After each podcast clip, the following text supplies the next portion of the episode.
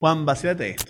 ¿Me crees si te digo que una de las últimas comidas que comió Cerati fueron arepas? Mira, como dicen por ahí, yo quiero creer. Hay un misterio bastante difícil de descubrir sobre el último día del concierto de Cerati. ¿Cómo así? Mucha gente cree que Cerati en la prueba de sonido del día antes del concierto estaba rumbeando por la ciudad, pero la verdad es que Cerati ya le había bajado muchísimo esa vida de exceso y locura y cosas. Había muchísimos rumores de que lo habían visto en varios locales de la ciudad, ninguno confirmado. Incluso su círculo íntimo y su productora dijo que se había quedado absolutamente en el hotel. Pero lo cierto que cuando llegó a la prueba de la Simón Bolívar sí estaba trasnochado. Es una locura que todo esto ya pasó hace más de 10 años y todavía no se sepa exactamente qué fue lo que pasó. Lo que sí sabemos es que después del concierto la banda quería irse a rumbear porque fue su último concierto de la gira. Gustavo se fue a su camerino y ahí en el camerino fue donde empezó a sentirse mal. Lo llevaron a la Trinidad donde tuvo otra crisis. Pero entre crisis y crisis volvía hasta que le dio la CB. Una de las comidas previas que comió en ese suceso fueron unas arepas que le gustaban muchísimo. Mira, alto orgullo de que Cerati le encantaran las arepas. Lastimosamente, Gustavo tuvo otra crisis y lo tuvieron que operar de emergencia.